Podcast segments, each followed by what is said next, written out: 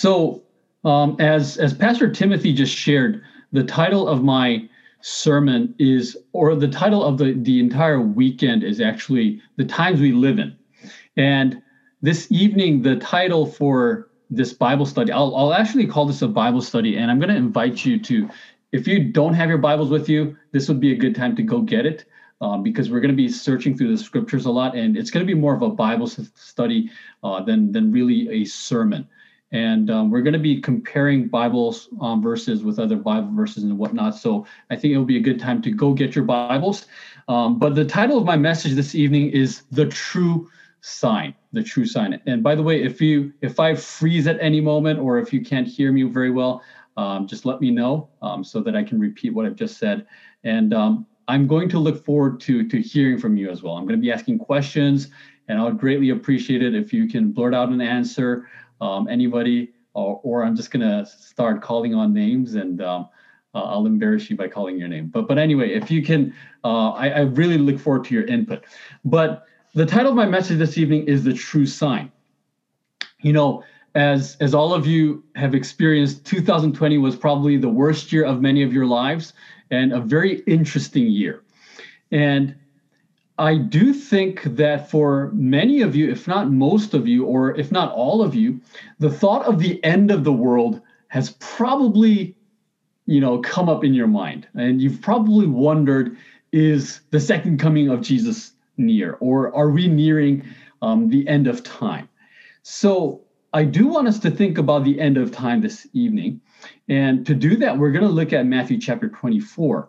And Many of you probably know Matthew 24 um, as the chapter that talks about the signs of the second coming of Jesus, which it does talk about.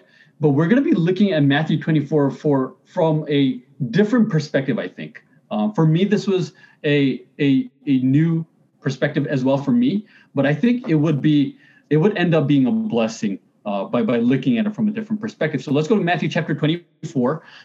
Matthew is the first book in the New Testament, right after Malachi, right before Mark. And keep your bookmark in Matthew chapter 24 because we're going to be going back and forth um, looking at different uh, verses in the Bible. So, Matthew 24, verse 1 says, Then Jesus went out and departed from the temple, and his disciples came up to show him the buildings of the temple.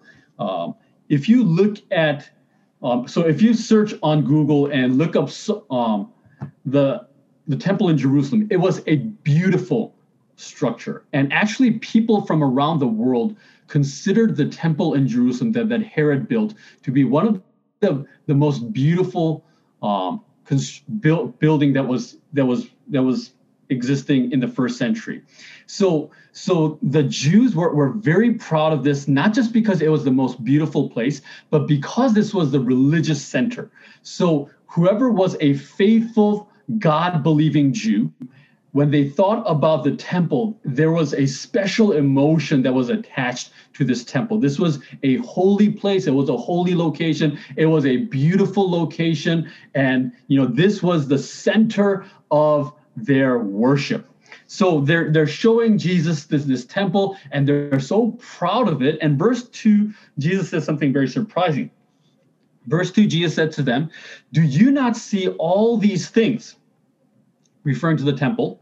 Assuredly, I say to you, not one stone shall be left here upon another that shall not be thrown down. So he's Jesus is pointing at the temple and he says, that beautiful structure you see there, that, that beautiful church, that beautiful temple, one day it's gonna come down and it's going to be collapsed to the point where not even one stone will be left on the other.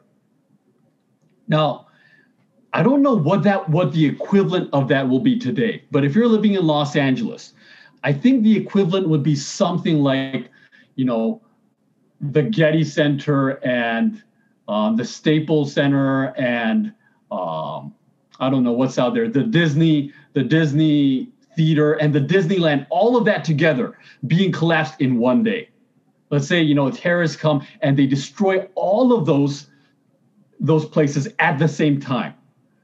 that's probably what would be equivalent to the destruction of the temple. So the so the disciples as they're hearing this, they're thinking the only way that that can happen is if we reach the end of the world.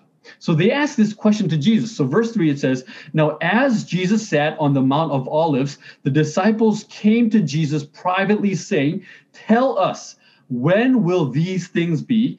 And what will be the sign of your coming and of the end of the age? Now, before you read Matthew chapter 24, so let me ask you this. Some of you, uh, or, or most of you probably have Matthew 20 have read Matthew 24 before. What are the signs of Jesus' coming? according to Jesus before before reading it? And, and this is an actual question. I would like to hear back from you. What are some of the signs that you see of Jesus' second coming that you see in Matthew 24? Actual question. Natural disasters. In natural disasters. Anyone else?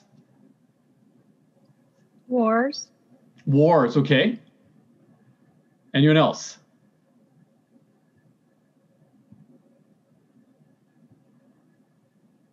I'll take one more. Anyone else? Sign of second coming of Jesus. Natural disasters, wars. False prophets. False prophets. Okay. Thank you. Thank you. All right. So let's actually look at what the signs of Jesus' second coming are. And and I think you'll be a little bit surprised to find out what the true sign of Jesus' second coming is. Now, as Jesus, now, now there are three questions that are involved here. The first question is this: When will these things be? Okay. Secondly, what will be the sign of your coming? Thirdly, what is the sign of the end of the age? Those are the three questions. And Jesus does answer those three questions, but it's not in the way that we usually think of them. So Jesus starts answering the question. Verse 4 says, And Jesus answered and said to them, This is when these things will be. No, he doesn't say that. These are the signs. No, that's not what he says. These are the signs of the end of the age. That's not what Jesus says. Jesus starts off with this. He says, Take heed that no one deceives you. That's the very first thing that, that Jesus says to the um, answering the question that the disciples have.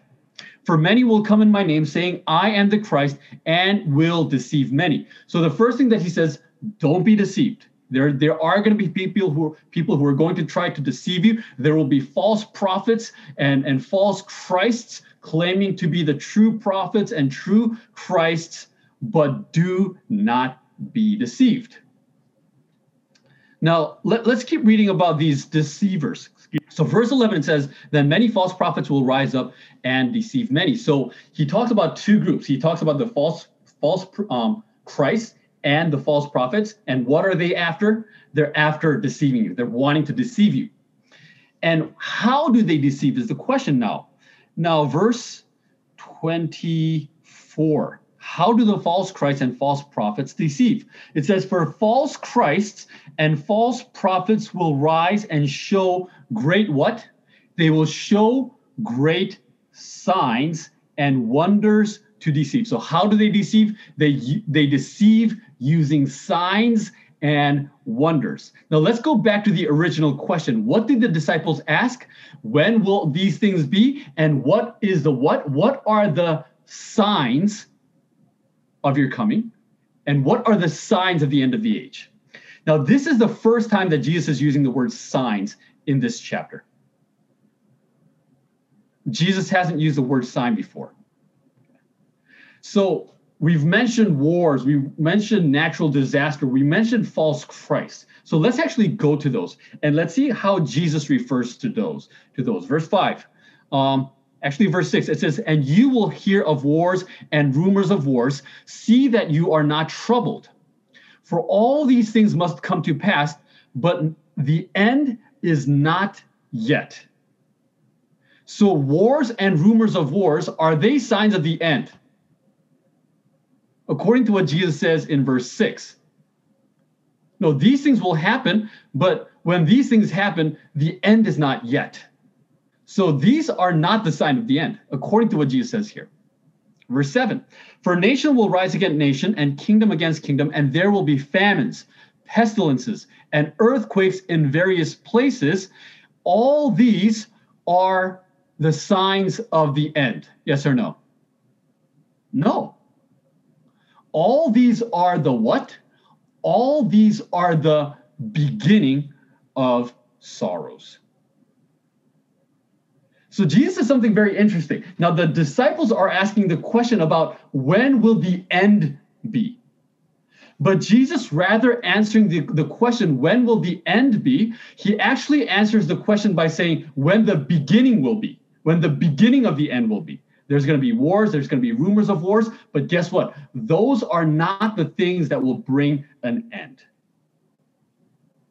Okay, and there will be groups of people who will perform signs and wonders, but who are they? They are the false prophets and the false Christs that will use those signs to do what? To deceive. Now, after Jesus uses the, the word signs related, relating it to the false Christ and the false prophets, there's another time that Jesus uses the word sign. So let's go there. Matthew chapter 24 and verse 29. What's the other time that Jesus uses the word sign? It says here immediately after the tribulation of those days, the sun will be darkened and the moon will not give its light. The stars will fall from heaven and the powers of the heavens will be shaken. Then what appears? Then the sign of the Son of Man will appear in heaven. And then all the tribes of the earth will mourn, and they will see the Son of Man coming on the clouds of heaven with power and great glory. So, this is the first true sign that Jesus gives of the second coming. The false prophets and the false Christ, they, they come up with their own signs to deceive people.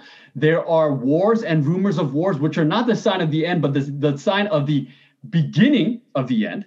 But here, finally, Jesus gives us the sign of the second coming, the sign of the end. And what is the sign of the end? It says, verse 30, then the sign of the Son of Man will appear in heaven. And then all the tribes of the earth will mourn, and they will see the Son of Man coming in on the clouds of heaven with power and great glory. So, what is the sign of second coming? When Jesus comes back, that's the sign that Jesus has come back. Now th- that sounds very strange, but but but but but but hold on. let's let's just keep your thought for a moment and and and stay with me for a moment. Let me repeat what I just said. When Jesus appears in heaven, returning, that's the sign that Jesus is returning. Now, throughout Matthew 24 and 25, Jesus is going to repeat this point again and again. Matthew 24, verse 36. But of that hour, day and hour, no one knows, not even the angels of heaven, but my Father only. Verse 42 Watch therefore, for you do not know what hour your Lord is coming. Verse 44 Therefore, you also be ready, for the Son of Man is coming at an hour you do not expect. And, and for and a couple times more, Jesus repeats again and again and says, You do not know when I am going to come back. And here is the sign of when I am coming back. When I appear, that's the sign that I'm back.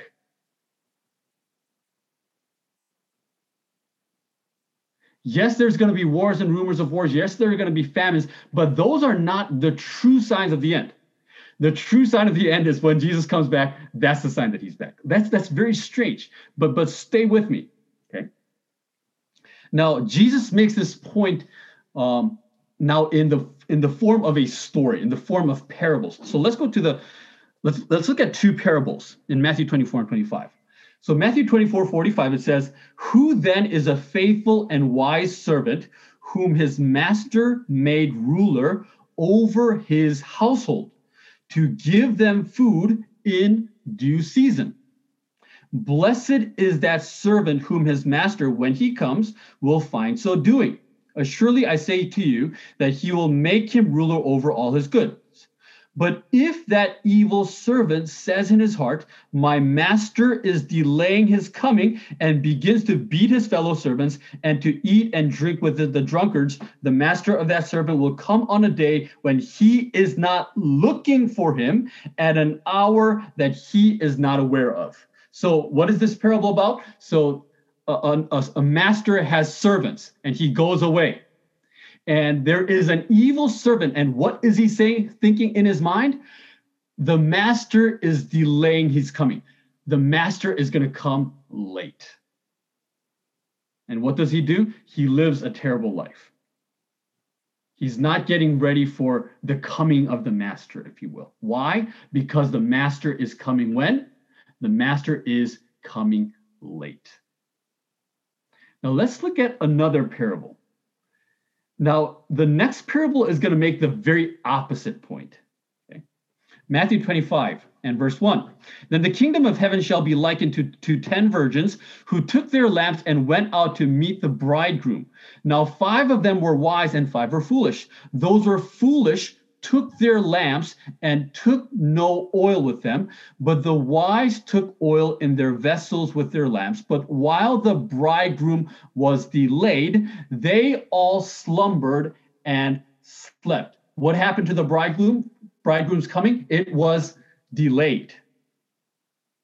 Now, who were the wise virgins? Were they the ones who had extra oil, or were they the ones that did not have extra oil? It were the ones it was the ones who had extra oil. Why would somebody have extra oil? Because the bridegroom could come when? Because the bridegroom could come late.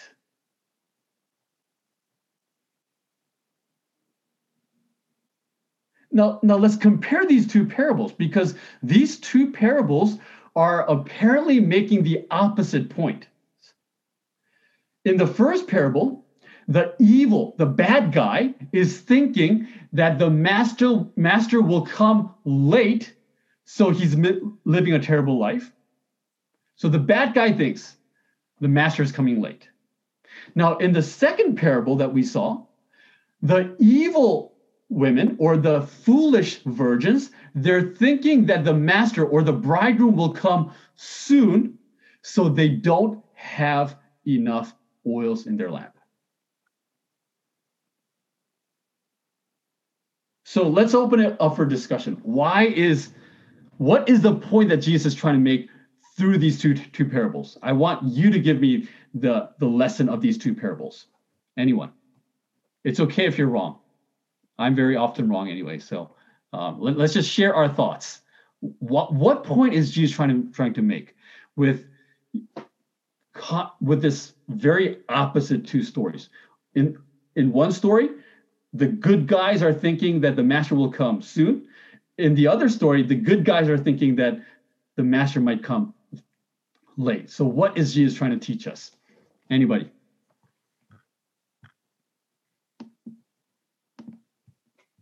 All right. So let me.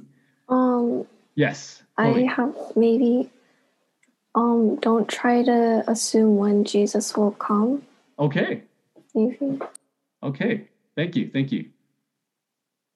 Candice, were you trying to unmute yourself? I saw your finger kind of. No. Hi, Pastor B. Hi. um, I mean, basically, I think was it Chloe that said the same. So it's like whether you think he's coming early or late, they could both be wrong. You just really don't know when he's coming. Right, exa- exactly. I, I, think both of you are, are on spot there. And the point that Jesus is trying to make is be ready for Jesus, whether he comes very early, whether he comes tomorrow, or whether he comes a hundred years down the road. Be ready for both scenarios. Why? Because we do not know when Jesus will be coming back. What's the sign of Jesus' second coming? The sign of sec- Jesus' second coming is Jesus' second coming. That's the only ultimate sign of Jesus' second coming that we have in the Bible. But there's another one. But before we get to the other one, let me let's go to Matthew 12, verse 38. Matthew 12 and verse 38. And if if you have any questions, please feel free to to stop me and um, and um, share your thoughts or questions. Matthew 12 and verse 38. It says here, then some of the scribes and Pharisees answered, saying, Teacher, we want to see a what from you? We want to see a sign from you. Verse 39. But he answered and said to them, An evil and adulterous generation seeks after a what? Seeks after a sign. Jesus repeats the very same saying in Matthew chapter 16 again people come to jesus and they they ask jesus for a sign. And jesus repeats the very same thing again. An evil and wicked generation seeks for a sign.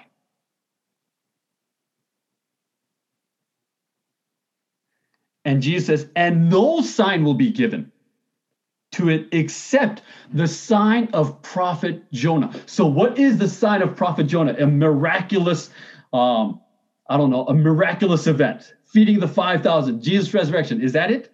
So let, let's let's see what the sign of prophet Jonah is. Verse 40. For as Jonah was three days and three nights in the belly of the great fish, so will the Son of Man be three days and three nights in the heart of the earth. So is that the sign of Jonah?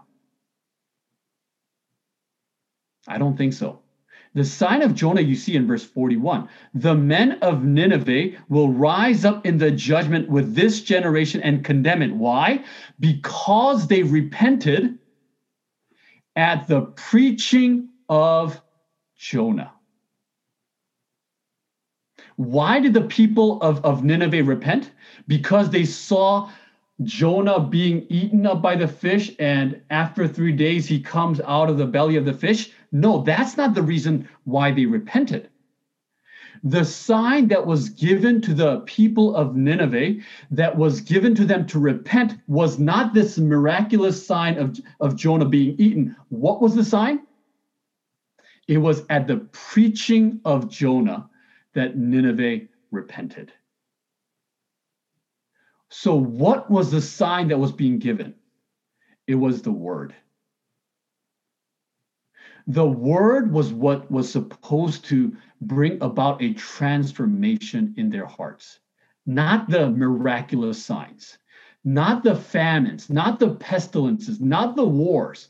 It should be the word of God that prepares us for the coming of Jesus. So let's go back to Matthew 24 now. Matthew chapter 24. And there is another sign that Jesus gives of his second coming, of the end. Matthew 24, starting from verse 12. It says, And because lawlessness will abound, the love of many will grow cold. But he who endures to the end shall be saved. And before I go to verse 14, let me share a quote from you from, uh, from Ellen White, and it's found in uh, Review and Herald, August 2nd, 1881. Let me just share my screen with you.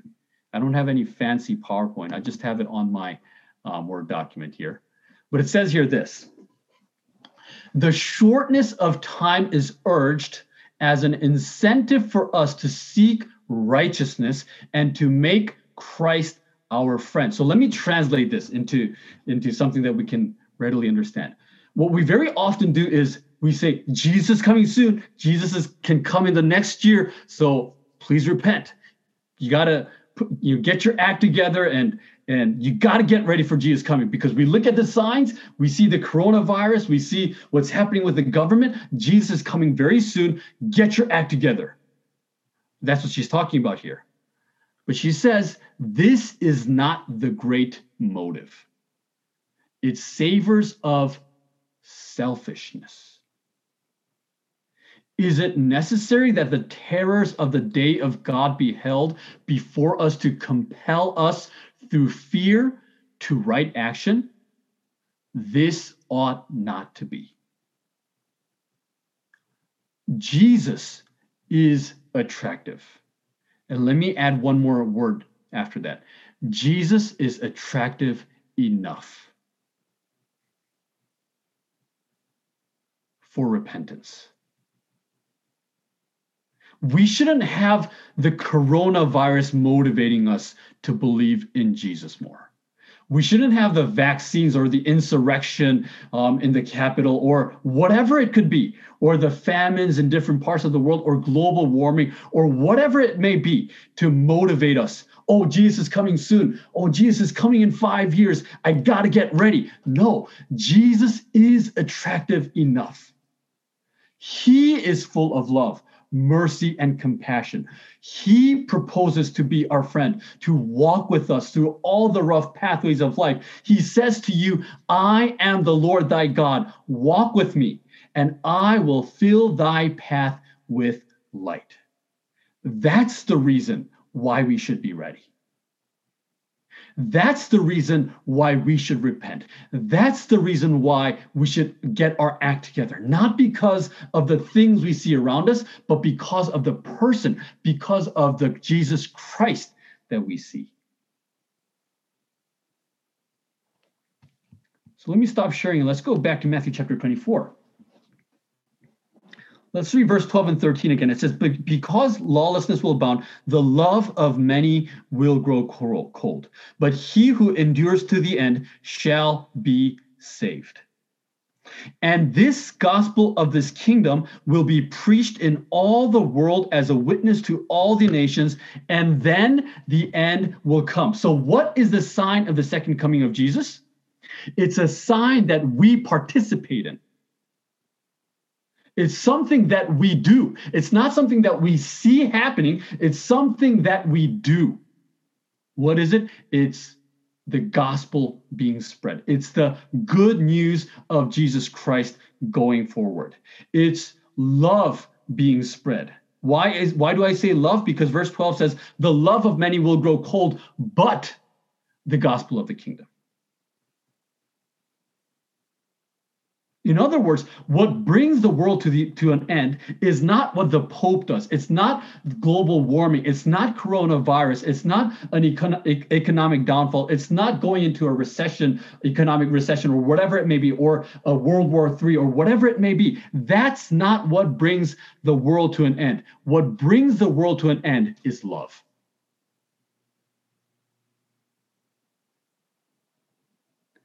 We can think of the end of the world as, oh, all these calamities coming upon us. No, the end of the world is love going, going forward and bringing the world to an end. So 2 Peter 3:12 tells us that we should be hastening the coming of Jesus. And what does the preparation and the hastening of Jesus' second coming look like? I think the hint is in verse 12. Verse 12 says, "And because what will abound?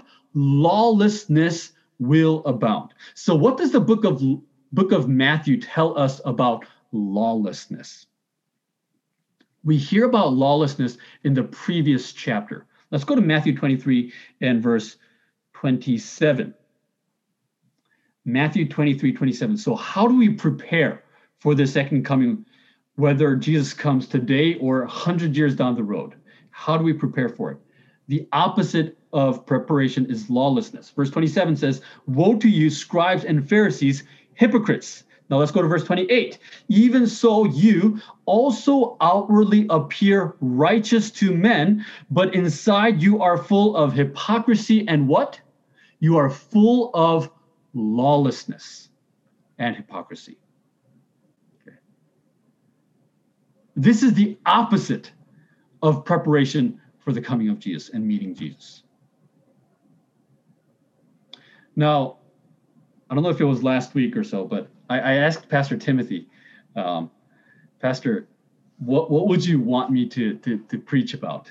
And uh, he told me anything other than the Sermon on the Mount, because he's been preaching on the Sermon on the Mount uh, for the past few weeks, I guess. And um, I'm, and I and I told him I won't get into the Sermon on the Mount, and I guess I lied because I, I am going to get into the Sermon on the Mount. Why? Because what you see in Matthew 23 is the very opposite of what you see in Matthew 5 to 7, where you have the Sermon on the Mount. How does verse 27 start? It says, Woe to you. And then Jesus uses that phrase, Woe to you, eight times. Woe to you, woe to you, woe to you, woe to you. What would be the opposite of woe? What's the opposite word of woe? It's the word blessing. But Jesus says in Matthew 5, blessed are, blessed are, blessed are. How many does how many times does he say it? He says it nine times. You have eight woes compared with nine blessings. There are other similarities. I, I, want you to keep your bookmarks in Matthew 23 and go to Matthew 5. There's a lot of similarities, actually. You see it in the very beginning of, of these two sermons, actually. Matthew 20, Matthew 5, verse 1. It says, And seeing the multitudes, Jesus went up on the mountain, and when he was seated, his disciples came to him. Matthew 23. Then Jesus spoke to the multitudes and to his disciples, saying, The scribes and the Pharisees sit in Moses' seat. Okay. From the very get go, Jesus is seated, and in Matthew 23, the Pharisees and the scribes are seated. And what do the scribes do? Verse, verse um,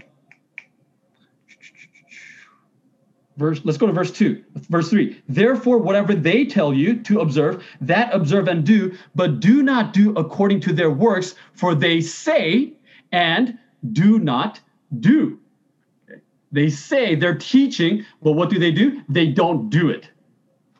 Go to Matthew 5 and verse 19. Whoever therefore breaks one of the least of these commandments and teaches men so shall be called least in the kingdom of heaven, but whoever does and teaches them, he shall be called great in the kingdom of heaven. So in Matthew 5, you have people that are not only teaching, but they're also doing. But in Matthew 23, you have these people that are seated as teachers, calling God, they're being called teachers, but they're teaching, but they're not doing.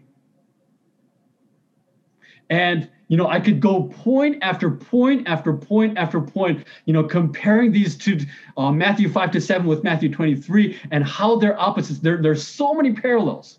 But since I'm coming to the to, to the end of my time here, the point I'm trying to make is this. Matthew 23 is the opposite of preparing for the second coming. And what that means is Matthew 5 to 7, living the lifestyle of the Sermon on the Mount is preparation for the second coming of Jesus. It is preparation for meeting Jesus face to face. Let, us just compare just one more thing. I'm sorry. But uh, Matthew 23 and the first woe that he pronounces to the scribes and Pharisees. Matthew 23, verse 13. He says, But woe to you, scribes and Pharisees, hypocrites, for you shut up the kingdom of heaven against men. What do they do? They shut up the kingdom of heaven. That's the first woe. Let's look at the first blessing that Jesus gives. Blessed are the poor in spirit, for theirs is the what of heaven? Theirs is the kingdom of heaven. So in Matthew 23, you have people that are shutting the door to the kingdom of heaven. In Matthew 5, you have people that are entering into the kingdom of heaven. So when Pastor Timothy is preaching to you about Sermon on the Mount, it's not just warm, fuzzy feeling things that Jesus is talking about, oh, be nice to other people. No, that's not what Jesus is talking about. Jesus is talking about serious end time stuff here. And if we truly love Jesus and if we truly want to see Jesus face to face, this is the lifestyle that we should be living. Before Jesus, Jesus started his ministry, John the Baptist comes, preparing the way of Jesus. And what was his message? Matthew 3 says, He says, Repent, for the kingdom of heaven is at hand. What does he say? He says, Repent. Matthew 4 17, Jesus starts preaching. And what does he say? He says, Repent, for the kingdom of heaven is at hand. Mark chapter 6, Jesus sends out the disciples two by two. Mark chapter 6, verse 12, what do the disciples say going out to the villages? They say, Repent. Jesus ascends into heaven, and the disciples start preaching their first sermon. And what is their message in Acts chapter 2? Their message is repent. The word repent in Greek, what does it mean? It means to change your mind, it means to change your mindset we have to change our mindset from the Matthew 23 life, which is a life of hypocrisy, a life of, of showing others. We have to change that mindset to a Matthew 5 to 7 mindset.